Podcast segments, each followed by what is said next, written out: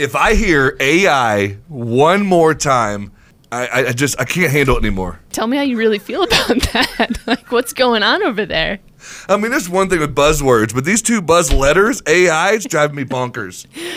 I, I feel like we got to talk about this. Like, I really do feel like we do too. I mean, can we spend like a month on this? let's go, baby. All of January, nothing but AI. Okay, let's do it. Challenge accepted. Done. Welcome to the VIP podcast. Season three. Let's go.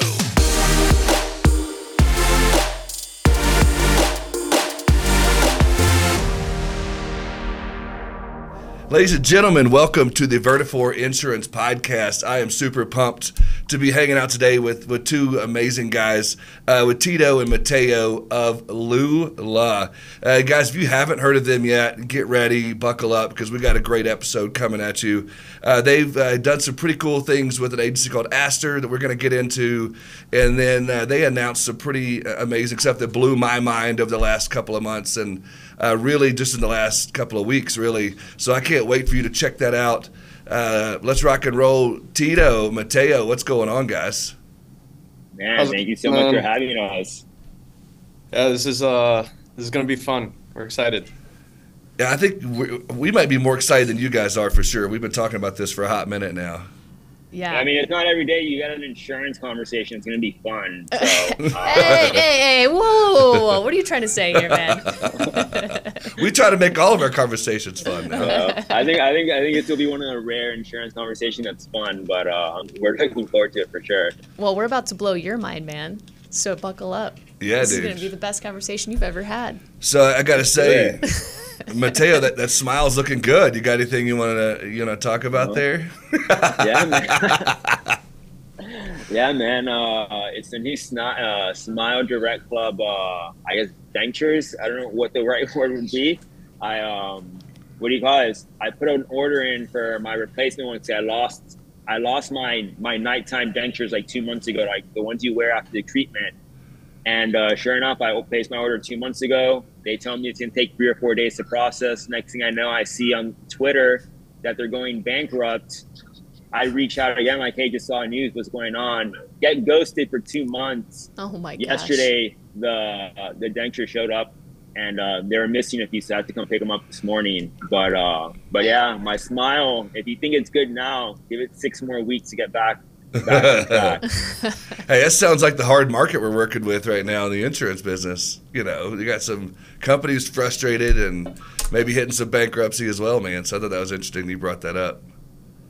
Yeah, I mean, especially here in Florida, what is it like 14 insurance carriers that pulled out this year alone? California's five. So I guess the I guess you can say the teeth industry is reminiscent of uh, insurance market. That's awesome. Hey, let's uh, let's take a little bit, you know, talk a little bit about you guys. Tell me your guys' story, how you kind of got to where you are now. Maybe tell me a little bit about Aster, about Lula. You know, Tito, if you want to jump and start off for us. Yeah. So I mean, Lula uh, has an interesting past. Um, uh, the co-founders are obviously Matthew and his twin brother Michael, um, and you know we'll, we'll get into it in more detail. But it was started in their college dorm room in Babson, and I just happened to live across the hall from them, uh, also at Babson. So we we became close friends, and Lula was initially a peer-to-peer car sharing uh, app for students. Uh, now, in the rental game, as many uh, of your listeners probably know, insurance is a big, big issue. So, we, you know, I was one of their biggest customers at that time, and they kept complaining about how are we going to insure uh, students, basically, because if you're under 25 years old uh, for the rental game, it's it's uh, not something that carriers have much of an appetite for. So, uh, Matthew, why don't you take it from there? Because that was that was kind of his ball game right there. Yeah, so it was funny. We got rejected by 47 insurance carriers. Oh and so we had to go back to all those insurance carriers and tell them, what if you don't accept the random 18 year old off the street? What if you cover only 18 year olds or students that fall under some sort of underwriting criteria? And we weren't venture back at that point. So we didn't have money to do Checkr, our own FIDO, or Samba safety. So we had to start developing our own underwriting tools. And we ended up launching that September 1st, 2018. And I'll never forget at the end of the first month, the insurance company sent us a six column Excel sheet. And they said, hey, you're going to have to put all the user information here. You have to put all the policy information for each trip and all the claims information. And I remember looking at that and I was still technically a student. I was like, there's no way I'm going to manually do all this. Mm-hmm. And so we started developing tools to automate the entire process of insurance there. And because it was 18 year olds, that was where we really started getting into the world of developing these wonky commercial products because it was surplus lines. We clearly went through the three declination process with a 47.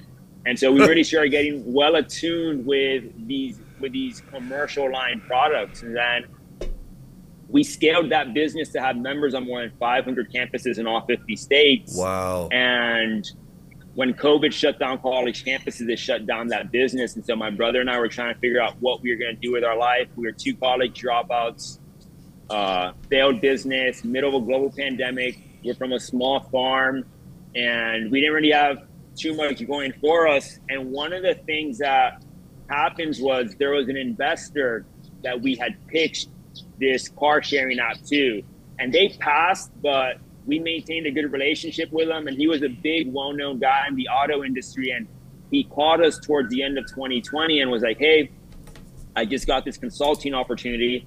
I'm going to be helping the U.S. military launch a car sharing program on military bases in Germany and United States. The insurance companies want us to screen drivers, administer policies, and manage claims in a specific way. I've told them you have the technology to do it. Would you license it to them?" And so, sure enough, my brother and I are trying to tell him, "Hey." We'll we'll white label the whole car sharing app to you guys. And they're like no we just care for the insurance software to manage the insurance workflows and so my brother and i ended up starting a new business where we would essentially sell these insurance management tools to big buyers of insurance. And then what happens like a year ago is a lot of the companies were coming back to us and telling us hey we're running all of our insurance through your systems. Can we buy insurance from your network of carriers or with you guys. And so that's when we end up opening up Aster Insurance Solutions, which is our licensed insurance entity or licensed insurance agency and a subsidiary of Lula. And that went gangbusters. We grew, yeah, like I mentioned, what is we it, like 40, 45x in 20 months or yeah, something like We Oh grew, my yeah. So we grew. We now have more than 4,300 customers just in That's commercial unreal. auto space. And when we talk about commercial auto, I'm talking about car rental companies and trucking companies. And so we developed a pretty good customer base within those two markets. And we have more than, like I mentioned, more than 4,300 insurance buyers in those two markets today. And it's just, I mean, it's just been a crazy experience. We, um, yeah. And again, this has all been commercial. And a lot of that, a lot of the reason why we decided to focus on the commercial came from our experience developing wonky surplus lines products dating back to when I was a college student trying to launch this first app. dude. So much to unpack there. Yeah. Um, No, if you don't mind, I got No, you I got to ask a couple of little things because if I'm thinking, it, surely the audience is okay. First of all, 18 years old in college, were you studying anything that had to do with technology or IT or you know was this anything you were interested in prior? What? Yeah, it was it was more entrepreneurship. So Babson is is a school that is really focused on entrepreneurship and kind of Oh, okay. being really into innovation. Um, so I mean, we we we all kind of like had this dream of being, you know, the next uh, Steve Jobs or the next uh, Yeah. Zuckerberg, and Well- you know, Michael and Matthew just chased it relentlessly. Well, that was actually one of the funny things. I I got to Babson wanting to go work on Wall Street. Like that was my Oh. thing. I wanted to make a hundred thousand dollars a year. I thought Wall Street was a great way. And then once I get to Babson, they like Tito mentioned, they had this tremendous entrepreneurship culture. And so I started getting, and it's also in Boston, which is close to like Harvard and MIT. So Yeah. I started seeing what was possible with entrepreneurship and technology, and I became fascinated with it. And so the original idea for Lula came because my brother and I wanted Papa John's pizza, and they wouldn't deliver to campus. And Oh, that is he- awesome. and, and he thought it, he thought, man, it'd be really cool if we could rent another student's car out and go pick up the pizza. yeah. And that's when, again, being in Babson, where they encourage this entrepreneurial spirit, that's where we had the idea, like, why don't we build it ourselves? And then as we started getting students to sign up for the app, we quickly started to hear from the parents, like, hey, what's going on with insurance? If somebody crashes my kid's car, how uh, how is it going to be protected? And then one of the really interesting things that happened there was most of the insurance brokers didn't think it was worth their time because they thought like, oh, there's not going to be a single insurance carrier that's going to want to cover 18 year olds renting cars from other 18 year olds. And if there is, you guys aren't funded, so there's no way you're going to afford the minimum earned premium. And so that's one of the reasons why I had to start learning about the insurance industry so that I could represent us and then I would eventually get licensed and all of that, which is completely different story for another day. But one of the cool things is everybody thought college students would be super dangerous. We actually had a better performance than all the the car rental companies and more traditional platforms like Turo, which were for older drivers. And How- while I wish I could, yeah. So I, I think industry average around this time was around 3.3 Mhm. accidents per million miles. We were at like 1.2 accidents per million miles. Wow. Yeah. And I'm just gonna be I'm just gonna be honest here. I wish I could say it was our underwriting criteria. I think it had more so to do with the fact that we saw a lot of usage in state schools, which were in suburban and rural areas. And so if you think about that, the kids Yeah, are renting. like a- a- yeah, Three yeah, mile round trip. Yeah, they're renting cars in like these little towns. There's not a lot of risk exposure or anything like that. It's like we made it a case to stay away from big cities like New York and stuff where there is really Yeah. dense risk exposure. And so I, Mateo, on yeah. I, I wonder too if uh, how big is Babson? Or I guess this was a this was at different colleges. So how big were the colleges that you were? Yeah, so it was Other- mostly like the big state schools, so like University of Florida, Indiana, UCF. uh, Oh. those were the Awesome. schools. So even yeah, so even though we were on more than 500 campuses in all 50 states, the Yeah. schools where we saw the highest usage concentration were public state schools because they had 70% of students that were on financial aid, so they were much more price sensitive. Funny enough, Babson was probably our worst performing school. Oh. Babson was Wow. 2,000 students, but unlike state schools, 70% of Babson students were paying full tuition with no financial aid. So they were they didn't care if you were going to save them five bucks for a trip; they didn't need it. Whereas the kids in the Mm. state schools, they were much more dollar sensitive, and so the Hmm. state schools for us were a much better opportunity. That's fascinating. Incredible. Okay, so I want to fast forward just a little bit to Aster and getting started there, just because I, I'm interested to know if. Okay, so just for full transparency, if you don't mind me asking you, nobody's listening, just us four here. How, how old are you guys now? Twenty-seven. We're Oh both my gosh, still Oh my such young guys. Gosh, and that's to, crazy. and to have 4,300 policies in that quick a time, like what was your marketing strategy there? How did you get from zero to 4,300 that quickly? It's kind of crazy that you you you ask about marketing strategy because uh, by the time we started implementing a marketing strategy, I think we already had four thousand customers. Okay, So, so we then started actually I would say we start, we started implementing around 3400 which is this summer. But the way we did it ultimately was referral was referral partners. So I I'll do I'll give you like a really interesting example. Turo or yeah, actually let's, let's take a step back. Yeah. Like most car rent most of these companies, especially on the commercial lines, because they have big fleets or they have pretty sophisticated businesses, they'll typically use this particular software vendor to run their entire business. So like you look at car rental companies, car rental companies, the number one software provider there is this company called HQ Rental Software. And so what we ended up doing with HQ Rental Software was doing a direct integration with them. And so now if somebody wanted insurance, they could literally just go into their portal and on the top right click get insurance.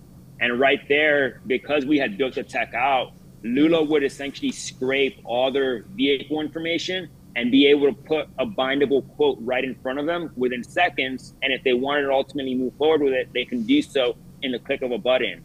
And so making it super convenient like that was what allowed us to grow so fast. And we just ended up finding, honestly, people think we had to get dozens of referral partners. We ended up finding three or three or four really high quality partners that allowed us to put that little button there. And uh, it ultimately ended up becoming a win-win because we would get great exposure and we would grow our business. But because we were super selective about which referral partners or which companies we integrated with, it now gave them an advantage over their competitors. Like, hey, you don't have to use three or four different vendors to run your book of business.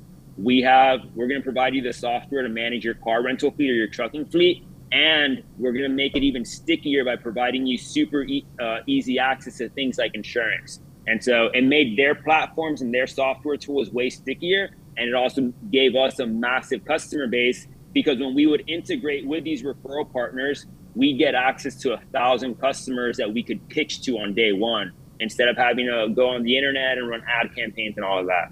And these are qualified customers too, right? So these are people Yeah. that you know, fit our ideal customer profile. So it's an embedded play, and I've heard of embedded insurance, and I've heard of that, you know, buzzword that went around several years back. But I never heard of twenty-something-year-olds implementing this. So kudos to you guys. It's my mind is blown. I told you guys when we started this, I was excited because it blew my mind, and so you know, I have so many places I want to go, but I don't want to cut you off, Sid. If you have anything, because that. Uh, I'm, my mind is blown Yeah, right now. yeah. So okay, so just to clarify, you're saying that you guys sold uh, policies to like essentially individuals who are renting cars. That's the insurance. No, so we would sell it to we would sell it to car rental companies and trucking companies. And so let's say you were a car rental company with 30 vehicles and you use HQ rental software to manage your reservations for your 30 vehicles. Ah. Now we'd have a there'd be a button on the HQ rental software portal and they can put get Ah. insurance and then they'd be able to get it directly from us because like um because we were embedded already. Got it. Got it. Got it. So you're selling software to help these car rental companies manage their fleets, and you're selling and, and business insurance essentially to to insure the fleets. Correct. And one of the time. other things that exactly, and one of the other things that was really interesting too was like if one of these companies traditionally went to let's say a traditional insurance broker, all they were going to get from you was really insurance. Mm-hmm. If you wanted to run background checks on your customers or your employees, you had to figure out what tools you were going to use to run your background checks. If you wanted to organize your policies for 30 different vehicles plus D&O and E&O and general liability and workers comp. A lot of these people were using like Google Drive and Dropbox or some sort of storage folder on their laptops. And then if they ever wanted to have a claim uh, where remove the full dependency of claims management from their insurance carrier, mm-hmm. they'd hire people internally to do that. And so mm-hmm. we would go to these companies and tell them, hey, with the click of a button, you get access to this entire infrastructure the mm. screening tools, the policy management, the claims mm-hmm. monitoring, all of that, and you can get the coverage as well. And Wow. so, being in such a specific niche, whether it's car or trucking, you know, a lot of times, you know, you could cut out a lot of competition. You know, you know, maybe have that little sway. What was your competition like four or five years ago? Whenever you were getting this all going, what was that? What did that look like for you guys? Man, it was the traditional brokers. I Yeah, I can't tell you. Yeah, like there's a lot of there's a lot of brokers. Funny enough, that um they're not they're not fans of us. Like I, I've read emails from uh, I've gotten I've gotten messages Aye. like from more of the some more of the traditional guys that like, hey, would you trust a surgeon that's been doing surgery for a year? Would you trust a surgeon that's been doing surgeries for thirty years? If so, if you trust a surgeon with thirty years, why are you trusting these young kids with your insurance? And uh, what people didn't get was we weren't doing like a traditional broker selling you insurance.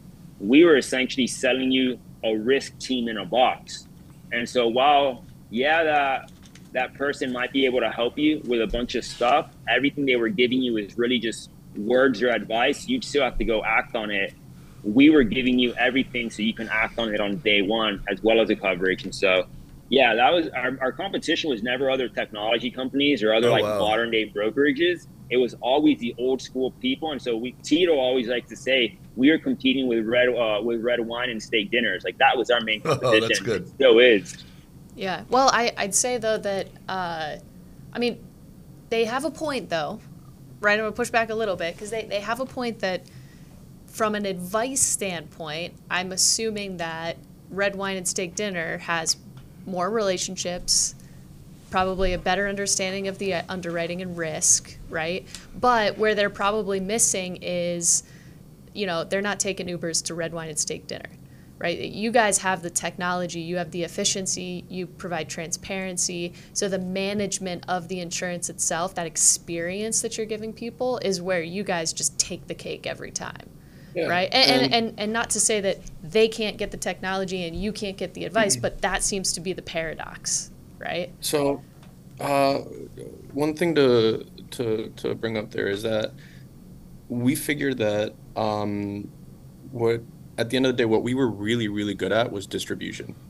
So these embed that's why we were able to get such a large number of customers with absolutely no marketing Yeah, because we distributed really well. We made it really easy for them to be able to to hop on our programs. yeah, Uh, that being said, we have learned the the importance of these steak dinners. Uh, th- th- that is something that we acknowledge, and, and, and we know that it definitely creates value for the customers. Mm-hmm. And we also know, like, we also had pretty good self awareness. Like, I knew, especially when we started getting to the more sophisticated and the bigger groups, you were going to need, like, again, going back to self awareness, I'm very much aware that when you walk in and you're in your mid 20s with long hair and a cap and baggy t shirt and tight pants like I wear, you're going to get certain looks. And uh, even if I dress up a little bit nicer, a lot of times I'll we still get looks like, hey, who's this young kid walking into the room? So, one of the things we also made sure to do was bring in some people that had experience in the space. So, like, one of the guys that we just brought on, he ran product development over at CSAA on the commercial line. You have another guy that was um, was the CEO of a regional insurance carrier doing about five hundred million dollars a year in premium as well.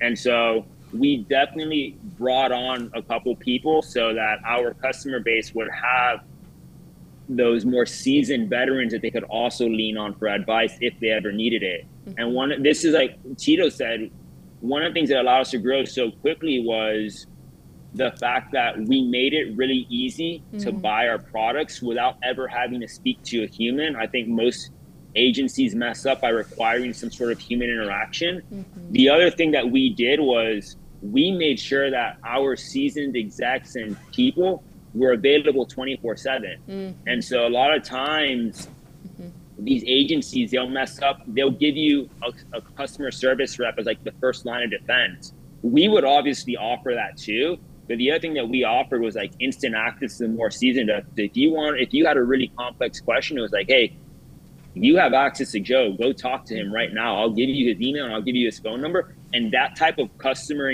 experience that type of engagement that type of access was another thing that just separated us from the pack in terms of customer experience mm-hmm. and made it so that we just got nonstop referrals. Yeah. Um, because that's been our biggest thing has been word of mouth referrals, and a lot of it comes down to the the customer experience. I mean, look, at the end of the day, I think the fact that you guys exist proves that the market needs and wants more efficiency in their insurance experience and just a better experience in general. So, so while we might say that there are benefits to having, you know, steak and, and red wine, at the end of the day, that's just not enough. It's just not enough. And I think agents need to hear that. Like, uh, you know, it's, it's, don't turn this conversation as you guys are listening into like an either or. It's oh, you know, it's either red wine and steak. You're still taking an Uber to dinner at the end of the day, It's right? Like you, you, you have to you have to figure out a way to, to have both.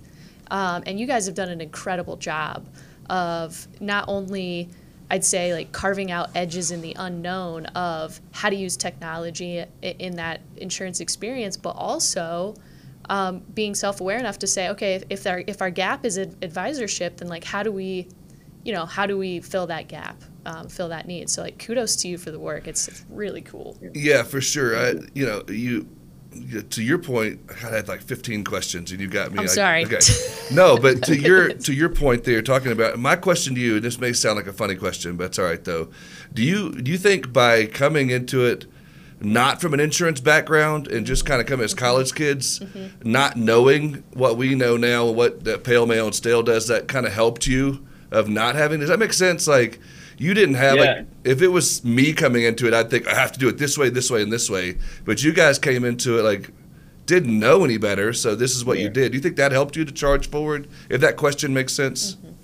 Yeah, I think I I think absolutely, and we kind of did that by design. So I eventually got my insurance licenses. Um, so I could be the licensed agent on our on the agency. So I, I took the courses and I did all of that. But like my brother, my brother never took an insurance course, and that was by design because we wanted to keep his mind flexible as Oh, well, nice. so that when I would come into a situation, I might have that bias because I had read that things were done a certain way. He wouldn't have that in his mind. And so Mm. we always had that creativity from day one.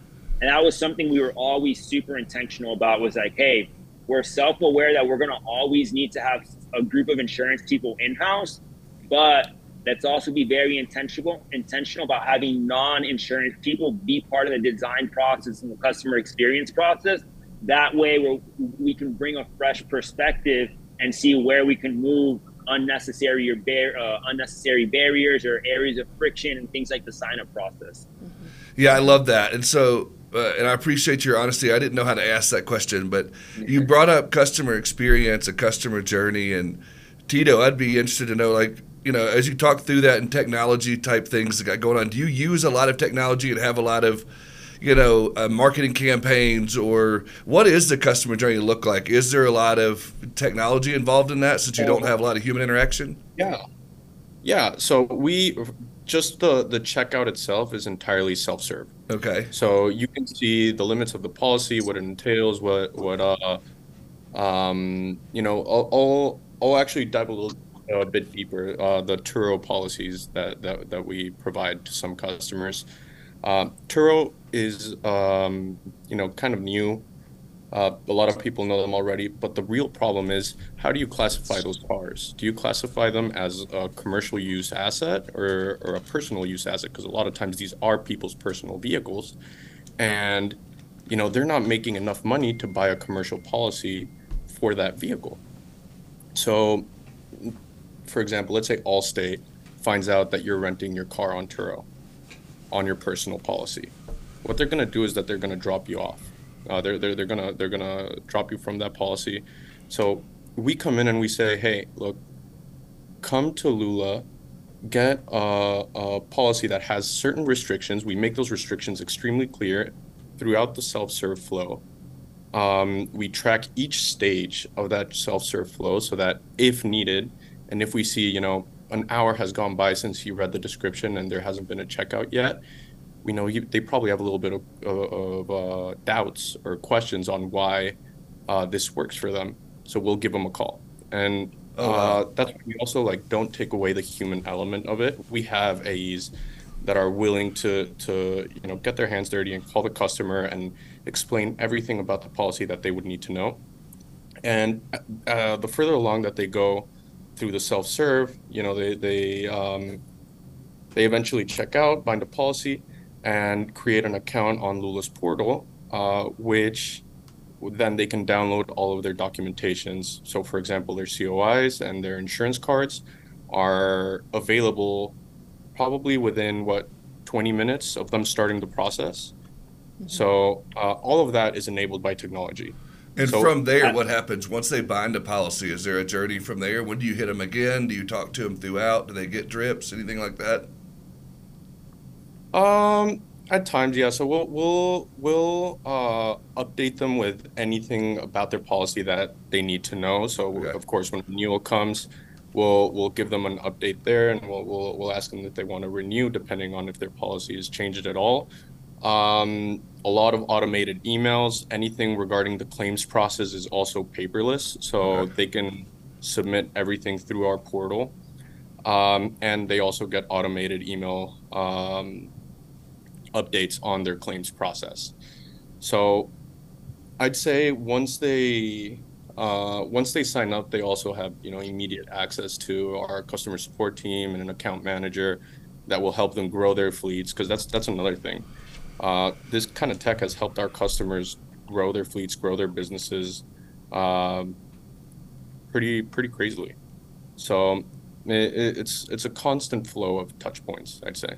Mm-hmm. one of the things that we always like to do is we we try whenever we're thinking, about the customer experience we try to lead with technology but always make humans available. And i think a lot of the more modern day groups they just try to lead with technology and avoid the human experience entirely. And so we've always tried to do some sort of hybrid experience. Mm-hmm. And I think that's something that we've seen really well because one of the most frustrating things ever is let's say something got messed up on your COI and now all of a sudden you have to start scouring the web trying to find a customer support email or a phone number or anything like that. Mm-hmm.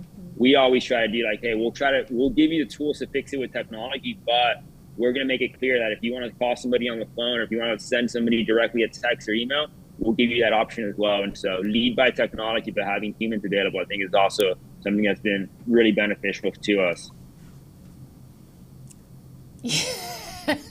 Are you giving me? You didn't ask 15 questions. No, I, I didn't. But I So mean, you want they're they're leading me into the, the big the big thing that I wanted to Oh, get into. oh, is that is that why you're raising your eyebrows at me? Because I- you're like, do we say? I'm Do we- looking do at we you like, tell do the- we- do we tell not? Everybody, what's going on now? Um, I guess I could, you know, lead into that with, you know, tell you brought in humans, you've, you've added some people there. What does your team look like now? Um, and how many licensed people do you have versus people like Mike uh, or is Michael?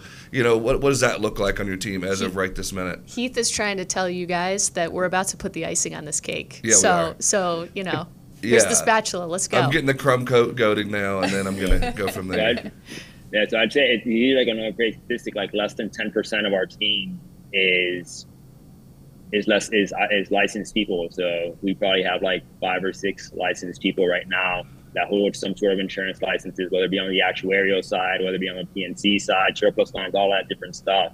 The overwhelming majority of our people on the team are non-insurance, and a lot of that comes down to the fact that we've been able to automate so many of these processes.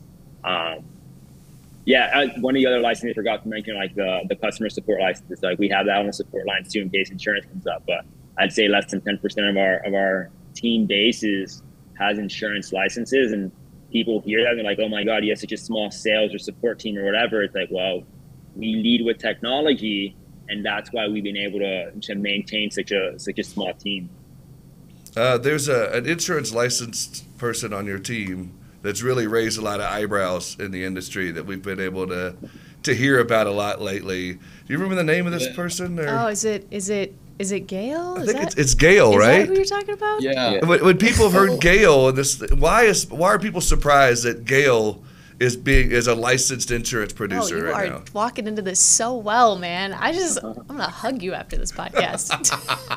So, um, Gail, I guess you could say an, an employee of Lula, is um, a completely virtual intelligence agent. So, Whew! uh, I'm sorry. we were able- I'm sorry. Wait, wait, Yeah. wait, wait, wait, wait, wait, wait, wait, wait. What did you just say? Not a real So- person?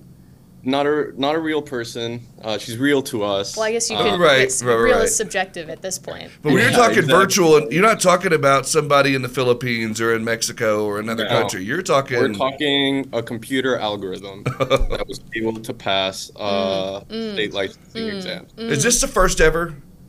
Yeah. Oh Yeah. my the, gosh! fir- the first AI to pass insurance licensing exams, and uh, it did so in Florida, nuts. California, Texas, and New York, and we're working on doing it in the rest of the country now, um, Insane. which has been fun. Well, actually, one of the funny things about this thing, Gail. So, what we refer to as Gail, we refer to Gail like the sexy one-liner is an insurance AI that can sell insurance and can also service customers indistinguishably from a human.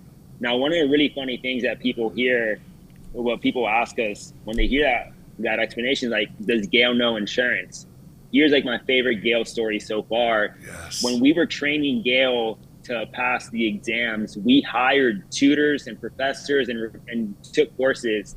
By the end of it, Gail's knowledge on insurance became so significant, it started correcting the tutors that were hired to train it. oh my and, uh, gosh! Stop. That is Yeah. funny, this is like Will Smith and iRobot. right? This is crazy. So, what I That's think is funny too amazing. is Gail's got a license and your brother doesn't, which I think is really funny. Gail know Gail knows way more about insurance than my brother. That's for sure. And Ga- Gail's yeah, and Gail Gail I, yeah Gail's been around for a couple of months. My brother's been in and out for like six or seven years, and uh, and Gail runs circles around him. That is wild. But you, you talked about okay. First of all, go, go back a little. Tell me like the history, like Ga- where Gail came from. Give me a little bit of that because then I want to get the audience in. 'Cause right now I've had people pulling over their cars to listen, or they've tripped because they've been scared while they're running, whatever it might be. People are excited to hear this. Go back a little bit and tell me about where Gail came from. So, um, I, I love that we spoke about the history of, of our company prior because now I can refer back to it. Uh, everything that we've built has been out of necessity, not, you know, uh, popularity. So think of Lula, the ride sharing app. Michael and Matthew wanted to go get Papa John's, so they built something out of necessity that would get them there cheap and efficiently. Um, think about, you know, Lula software today. Michael and Matthew needed uh, software to manage their insurance policies within Lula Rides. Um, so they built that software and the business evolved. And the cool thing is that we built Gail because we saw a need for it internally. Uh, we talked about, you know, our support team. We talked about uh, our growth in customers. Um, one of the crazy things about growing this quickly is that you experience some growing pains. And even if we would want people to be on the phone 100% of the time, uh, we had so many customers calling in that we inevitably had some missed calls. I'm gonna get I'm gonna get nightmares with the number of Tito's about to give. Yeah. Some um, PTSD. I, I looked up, yeah. I looked up, uh, you know, our, our statistics on it, and I saw that we had uh, 100,000 missed calls in 12 months. Oh my gosh. And the great and the crazy, Wow. the crazy thing about that, the great thing about that too, is like we were hiring virtual assistants, we tried BPOs, we tried hiring more people, and we were still missing calls. Yeah. Attrition rates were awful, as you guys know, to be like support people and stuff. Yeah. Um, training costs were high, recruiting costs were higher than ever, and so we were just trying to figure out. We're like, wait, what if we can build an AI that could essentially answer all these calls or make all these calls on our behalf, both on the sales and support side? And because people want to speak to a human, they wouldn't know that it was an AI. They would think it was an actual human. And so Mm. we started thinking about Gail probably, I'd say, a year ago before it became the buzzword of the year. And um, that was the ultimate inspiration. It was like we tried to build it for ourselves internally. And as we started showcasing it to people the past couple of months, they were like, "Oh man, this we could use it ourselves." And I'll never forget, Tito was Tito was trying to convince me around August, like, "Hey, this is something insurance agencies might want," and he, I was unsure, and he just He decided didn't to get believe me. I didn't believe him, so he get he take take, he takes my car on like a Friday afternoon, calls me back like two hours later, and is like, "Yo, do we have a contract?" I'm like, "What do you mean a contract?" He's like, "Yeah."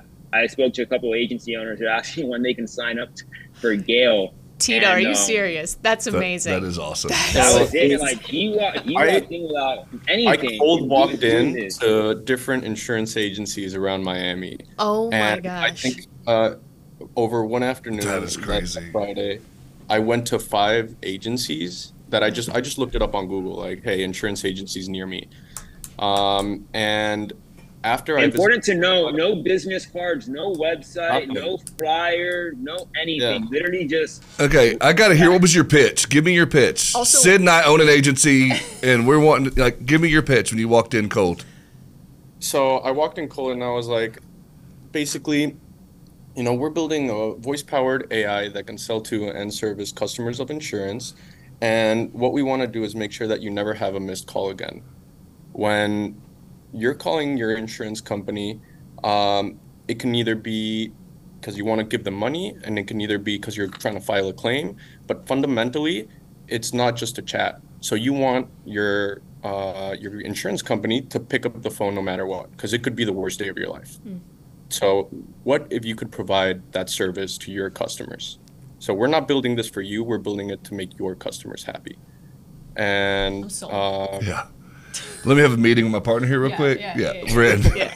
we're in. Wow. yeah, and I'm, I'm I'm a little rusty on that. But No, that was but- my, my overall idea. if pretty- that was the rusty um, version. Yeah, that was pretty solid. That was Man. pretty solid.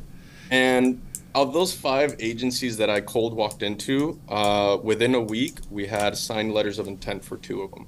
Oh my gosh. Um, so, and I think the other three have already signed up as well. So, um, Hey. and, no, and that led us to go down this crazy rabbit hole. It's interesting the, the timeline there because this was August. You said I saw you a a month later, you know, in Naples, Florida, at a conference, and you had people lined up at your table, and you gave some demos throughout the weekend, and it was like Yeah. blew up all over you know this conference about you guys doing that, and it's just so crazy to see a month or know that a month prior to that you had stole his car to go do some cold calls, and now it's the buzzword of the year. Yeah, I mean, one of the crazy things too is like when we decided to go up. So this was one of the crazy things was we knew a lot of these insurance agencies were not going to have engineers or product people in house. So we were like, all right, this thing is going to likely launch around April of next year. We're going to close the wait list at 2,500 because we want to handhold everybody. Mm-hmm. And we want to make sure that we'll do the integrations for them and we'll set it up and we'll do it with no implementation or integration fee. And we gave it 2,500 because we thought realistically that's what we could handle. And we also thought it was going to take a couple months in order to fill up that wait list. We, man, we started filling that thing up so quick after that PIA conference. We actually ended up having to extend it. and our engineer, our engineering team is on Tito and I's ass right now because they're like, stop extending the the, the, The the, size of the pre-order list. But um, but yeah, it's just it's been something that that we could that we could have never honestly imagined, and it goes back to that thing that Tito mentioned. Like we've always built for ourselves. Like people think here the AI stuff, they thought we were building it to be trendy or whatever.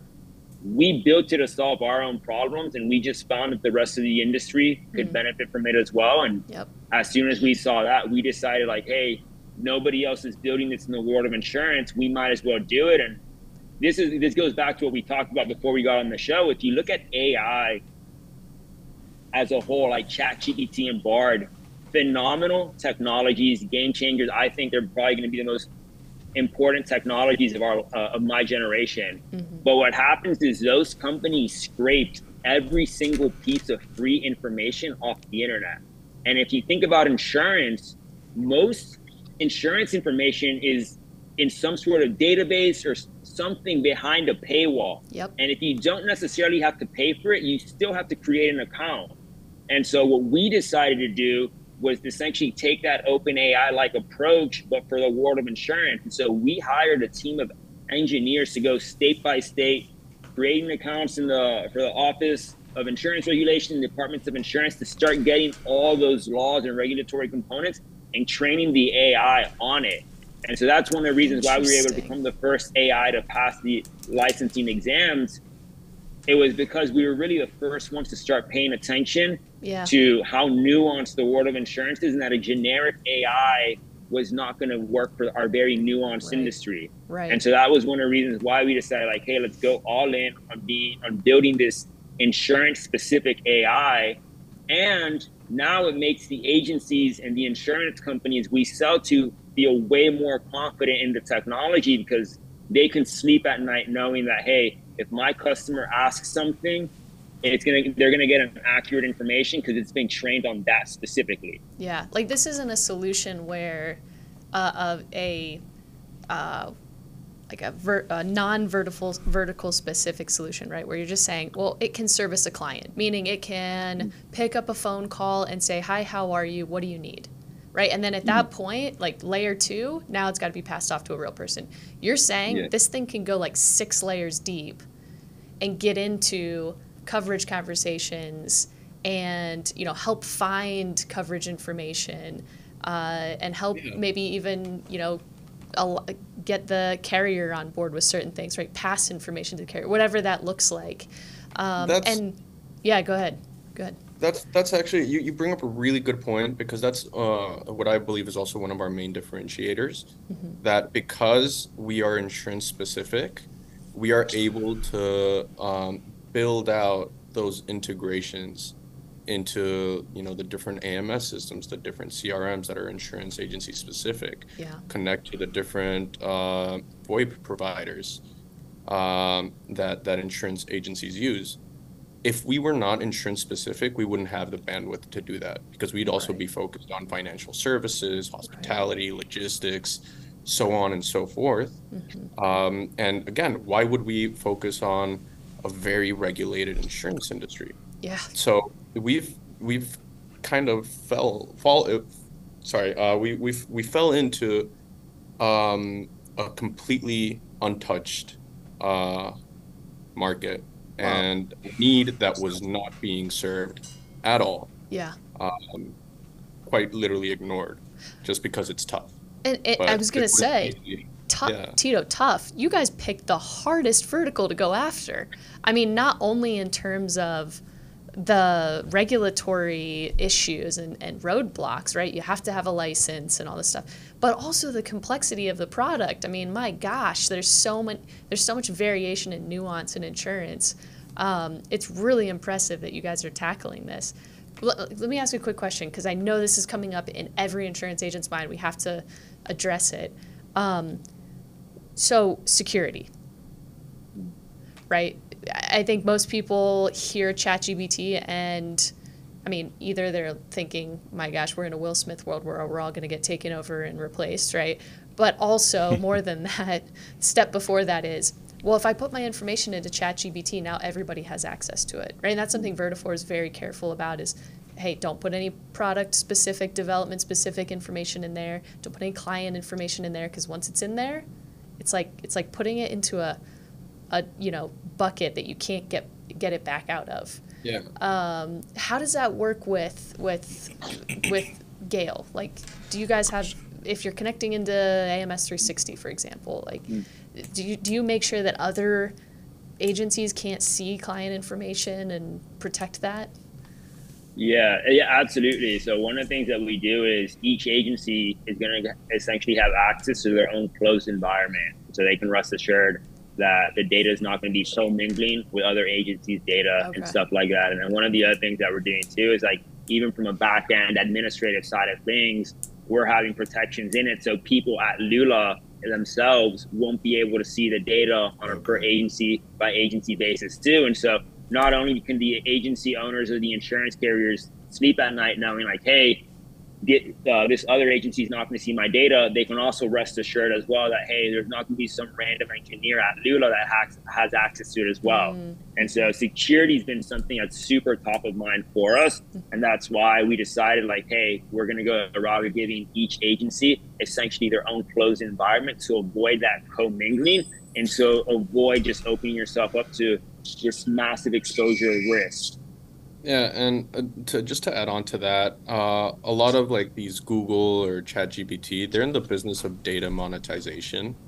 So, um, you know, I think it was, I don't remember who said it, but a pretty famous quote is that if you don't know how they make money, it means that you're the product. Um, I think it was based on off of Facebook, and we are not in the business of data monetization at all. So we have no incentive to, you know, release anything about customers at all, because we know that once you lose trust with agencies, um, you're probably never going to get it back. Yeah, So it's top of our mind, twenty four seven. yeah. Yeah, Yeah, thank you guys for answering. that. There's that opens up so many other things, but I do want to get into while we're on this subject of what's been because we've been talking about how excited we are about it and some of that kind of stuff. But what's been some some other major pushbacks that you've gotten, if you don't mind running down that trail, because I know people are thinking it. So let's jump on it head first. You know, Mateo, if you want to start with some, one of the biggest pushbacks you've gotten. Yeah, the big pushback that we originally got was how, how can we assure that this thing knows insurance? And so check that off the box. As soon as we passed the exam, that was kind of able to put the skeptics to rest. Now, the big, the other big thing that we that we've had to deal with is just like is the fear. People thinking, oh my God, they're coming after us. They're trying to take our jobs. And I'd say that's by far the biggest pushback that we get today is is somewhat fear mongering and completely valid concerns. What I would say there is, and I'll, I'll make this PG 13 just get a laugh, but it's also true. Anybody that tells you this technology is going to entirely replace, entirely replace agents is a dumbass that does not understand the technology. Like this technology, like Tito always says, it's to do the low ROI type of tasks, like reminding somebody that there's a renewal coming, doing the discovery calls when you get a new need, doing the scheduling. It's going to do that type of stuff, and it's going to allow the agents to focus on those higher ROI type tasks. And so, for us, that's the biggest pushback we get is the fear that we're trying to replace people. It's like, no, we're actually trying to reduce the amount of manual work, the amount of little tedious tasks that you're doing, and we're paving the way so you can take care of those bigger ticket items. You can take care of those bigger sales that might be a little bit more of an extended sales cycle without getting uh, bogged down with all the little stuff as well. So, like like a great example of this is uh, we've seen a trend that around 80% of inbound calls to insurance agencies are simply payment FAQs. Like, hey, when is my you know premium due? Sure. Hey, when is my premium gonna go down? Uh, why did I get charged this amount? That kind of stuff. And that's like like Matthew. Well, Matthew quoting me said, uh, those are low ROI activities. Um, and those are activities that my hypothesis is also uh, attribute to high attrition rates between support reps and sales reps because it's stuff that you need to do but realistically they're not fulfilling to them. So our idea is um, to increase the output of your existing staff by reducing those uh, you know tedious day-to-day activities. That makes sense. I mean, I think here, for agencies out there that are reacting emotionally to that, you know, to that fear, I I challenge you to think about the entrance of ver, uh, VAs, right, to the insurance industry. I remember when VAs came onto the into the playing field like three years ago in an impactful way, and you know, interestingly, I don't remember anyone saying, "Oh no, VAs are going to take over the agency." I, I remember it being like, okay, that's interesting. Why would I have a VA? Like, what are they actually going to do? And then now we're at this point three years later where I, I mean, almost any agency I talk to has a VA in their agency at, in some capacity because their team doesn't want to spend time sending certificates, taking payment phone calls, uh, you know, manually entering data into multiple systems, whatever that looks like. So if you have a VA, I would just say think about, you know, and I'm sorry, VA companies out there, but think about this as like an alternative to a VA as opposed to like an alternative to your team member, right? Like that's that's not what we're talking about. You got to break apart what your you know service team does or your sales team does and start to think about it more in, uh, you know, not not as a person but as a set of tasks that you can sort of like allocate to different systems like AI like VA or to a team member. So Yeah, I think it goes back to what y'all were saying earlier with the agency that you want to have technology to enable your people to be able to do what they do best. And I think that's probably where Gail came from as well. And I'm hoping agencies hear that. yeah, They're listening Yeah, now. so- yeah, Of those hundred thousand missed calls that we had, I think probably around sixty percent of it were just endorsements to their policies. It was just mm. saying, "Hey, I sold this car. Can you please take it off my policy?" Mm-hmm. Or, "Hey, can you add this registered driver to my policy?" Mm-hmm. That's it. Yep. So it's again, it was super easy stuff to solve. Would have taken us ten minutes, but you know, maybe they called at six p.m. You know, you know, maybe they called um, on a Saturday because they've been working Monday to Friday and they were exhausted every day. You know, so so one of the things that we're really really focused on is what are the results that we want to see when Gail comes to use. One is uh, the, the, the probably the biggest one that I'm trying to focus on is an increase in revenues from receiving what would have otherwise been missed calls, and an increase in customer satisfaction from always being available to your customer. So that, that that's that's kind of what it bogs down to. So I, I know Sid and I have a lot more questions, a lot more, but you know, for time's sake, you know, people listening, I can't believe it's already been that long. I want to end on a super easy question, and then we'll wrap up. But I've got some other people in the studio with me now that you can't see, uh, producers and you know helping with sound and whatnot. But the question is, uh, Gail, does Gail stand for something? Where did Gail come from, and Yeah. how, why did you choose the name Gail? yeah. That's a great question. So we'll end with an easy softball there. Oh, Matthew, uh, you're muted. Uh oh, So I can, I can Uh, answer. rookie mistake, Mateo. I know, man. I know.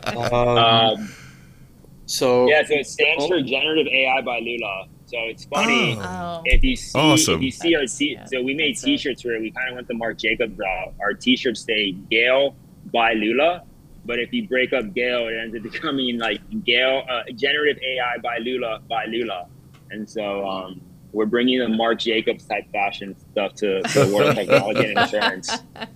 Listen, I'm all here for uh, something other than black suits, black ties, and black Right. socks and black shoes. So let's go.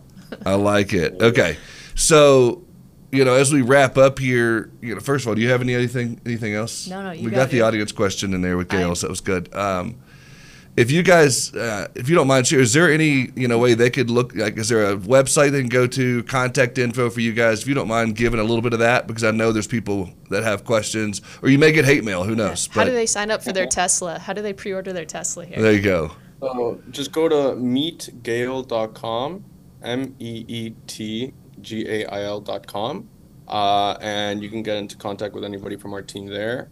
Uh, and I'll even give you guys my, my personal email. It's uh, Tito, T I T O, at lula.is. So Alright. feel free to reach out to us either way. Nice. Um, and I even encourage uh, the non believers uh, just because it always gives me an idea of how to improve Mm. um, or what, like, understand why don't they believe. And Mm-hmm. it helps me improve as well. So uh, everything is welcome. Excellent, Mateo. Anything to add to that, or Tito handle it all? Uh, I'd say no, he handled it good. My email is just same domain, but Matthew instead of Tito. People can message me as as well if they want, or message me on LinkedIn too. Uh, I respond to more DMs than I probably should. There you go. Guys, I, I told you we're going to blow your mind. We're going to talk about some stuff we don't normally talk about here, and we were going to challenge your thought process here. You know, first of all, thank you, Tito and Mateo, for joining us. Thank you, guys, the audience, for joining us today on the podcast. Sid, thanks for hanging out with me here. What a fun conversation. Guys, have a great day, and we'll catch you on the next one. Well, that was a great episode. Amazing. It was an amazing episode. I really enjoyed that content. Guys, if you enjoyed that content and you want more of it, make sure you hit the subscribe button. Nah, dude. You gotta tell them to crush it. Crush that subscribe button, guys. All right, whether you want to crush it, smash it, hit it, Bop it. sure, we could bop it. Either way, guys, we don't want you to miss another episode. We enjoy spending time with you, the VIP. Yeah. We'll see you next week.